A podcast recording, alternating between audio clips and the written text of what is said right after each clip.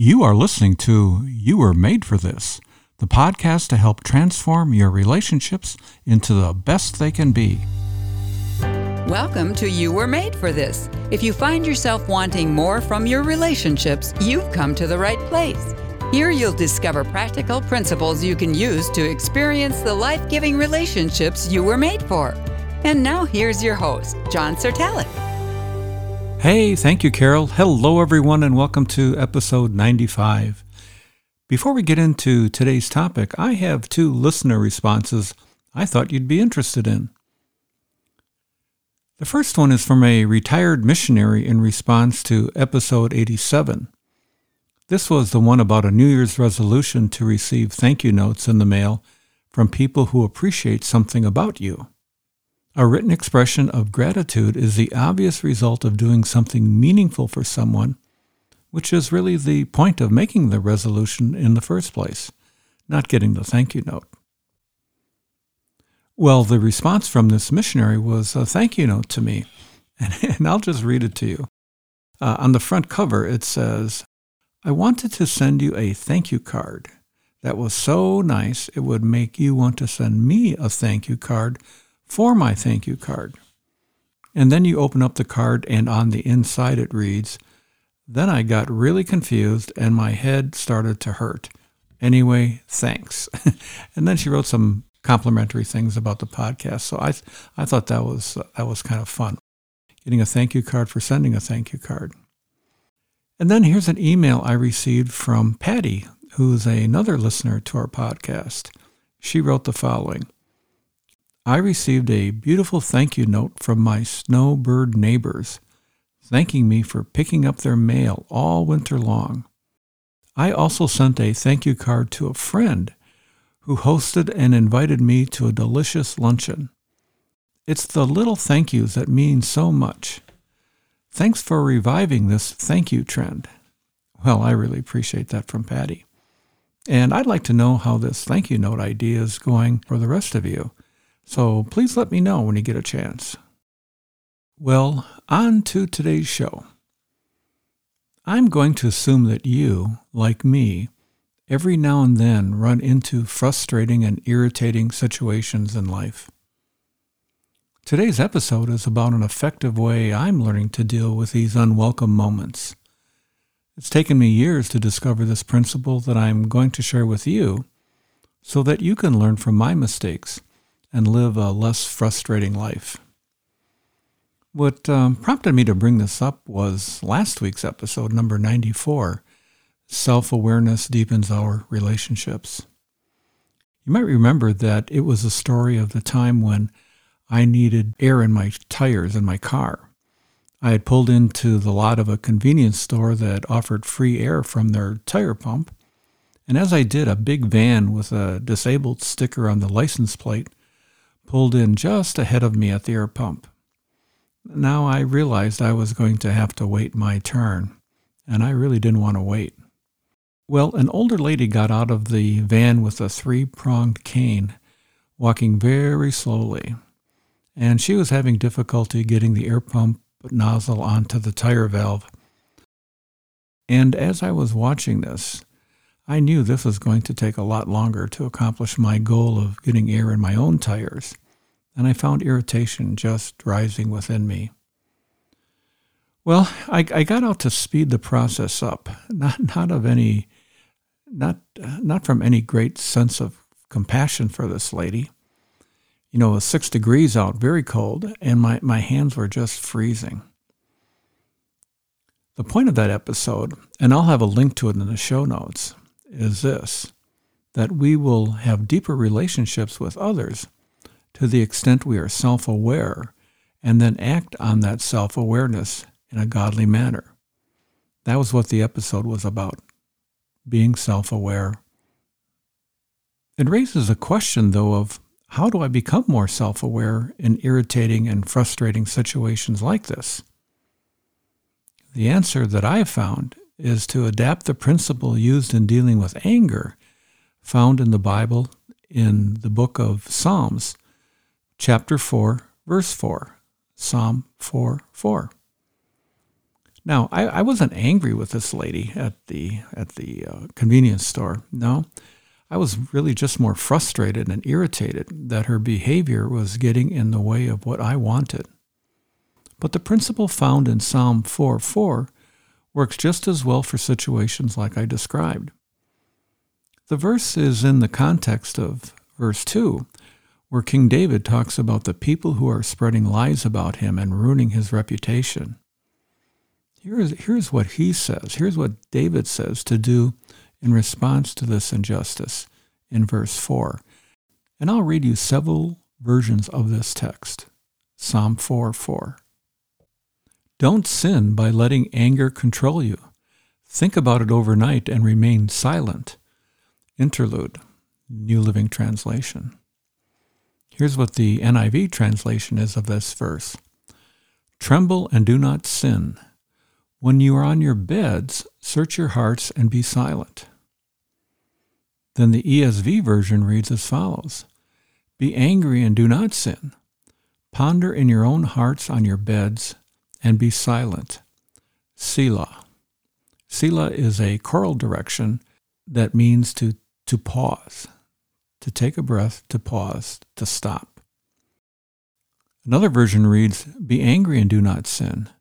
Meditate within your heart on your bed and be still. This version says Selah as well. And then finally, the New American Standard Bible reads, Tremble and do not sin. Meditate in your heart upon your bed and be still. Selah. This raises a question then in doing the things that David's talking about, what are we to think about? What are we to meditate on? What are we to tremble over? The answer is that we are to consider and to think about and reflect upon what is going on within us that is causing the anger, the frustration, or irritation. It's not just about the obvious stuff. It's what's going on in our heart below the surface where the problem and the solution lie. And David was wise enough to know that, and hence he talks about waiting and sitting on your bed, lying on your bed, taking time out to reflect, to do so in private away from the hustle and bustle of life. Once we have a name for what's going on inside, it then becomes much easier to deal with. Now, this particular verse, Psalm 4 4, is about anger, but irritation and frustration, like I experienced the other day, are really the misbehaving stepchildren of anger. They're very closely related. And anger, as we know, is a surface emotion. It covers what's going on below the surface, which is either fear, hurt, sadness, or demandingness. I'll talk more about this in a later episode down the road when we examine in more detail anger and its effect on our relationships. With this older lady that I mentioned, the one with the cane who was moving so slowly, I, I wasn't hurt or sad.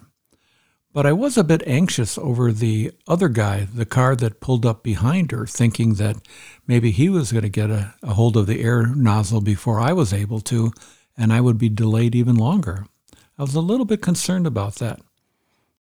And I was mildly concerned about the frostbite to my hands because it was so cold. I was actually more anxious that I wasn't going to be able to get done all that I wanted to that particular morning. On the surface, it may have appeared my frustration was directed at this lady, this older lady.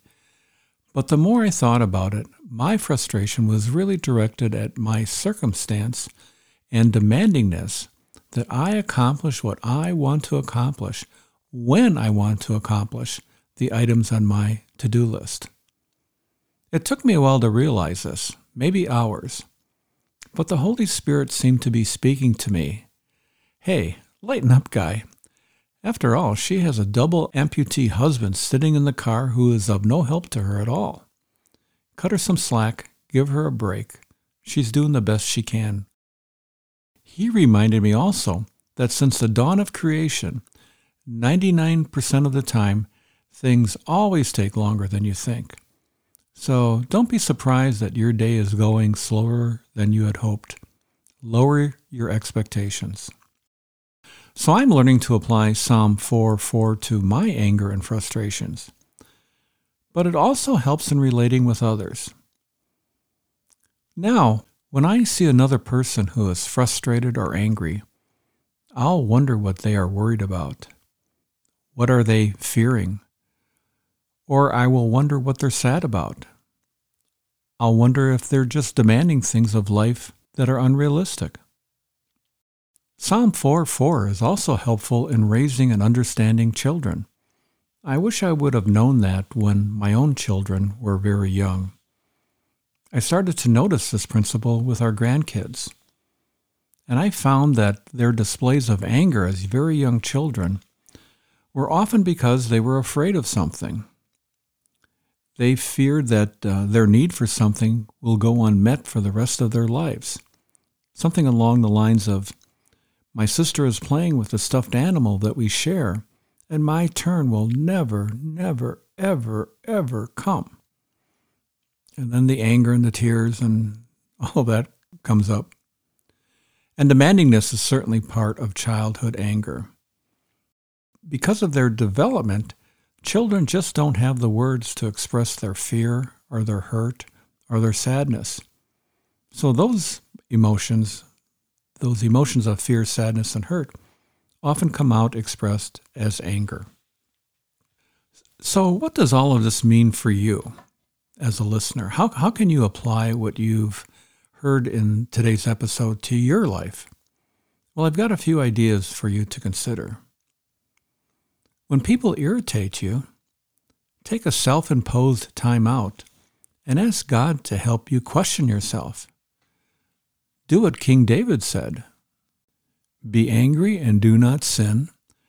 Ponder in your own hearts on your beds, and be silent, and pause, and reflect, and think. One other question you can ask yourself is Does this person or situation remind me of someone or something else? A, a few months ago, a friend was talking in a group about an irritating person in another group. And as the group, um, this current group, explored more with her as to why this person was irritating, she came to the realization that the irritating person reminded her of her mother. And so her irritations were more born from her relationship with her mom, not the person right in front of her. This self examination that we find in Psalm 4 4 will truly deepen our relationship with God, ourself, and other people. Now, if, if you forget everything else, here's the one thing that I, I hope you would remember from today's episode, and it's this. When people irritate us, stop and ask ourselves, why is this person bothering me so much? What is my irritation revealing about me? I'd love to hear your thoughts about uh, today's episode.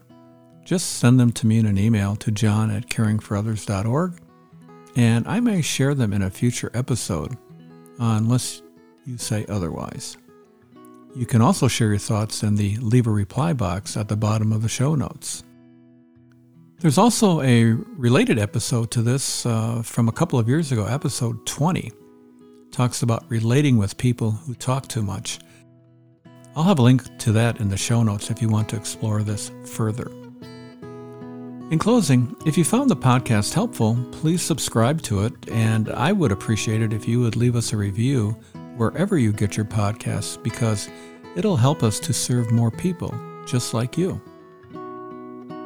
I do hope your thinking was stimulated by today's show to both reflect and to act so that you will find the joy that God intends for you through your relationships.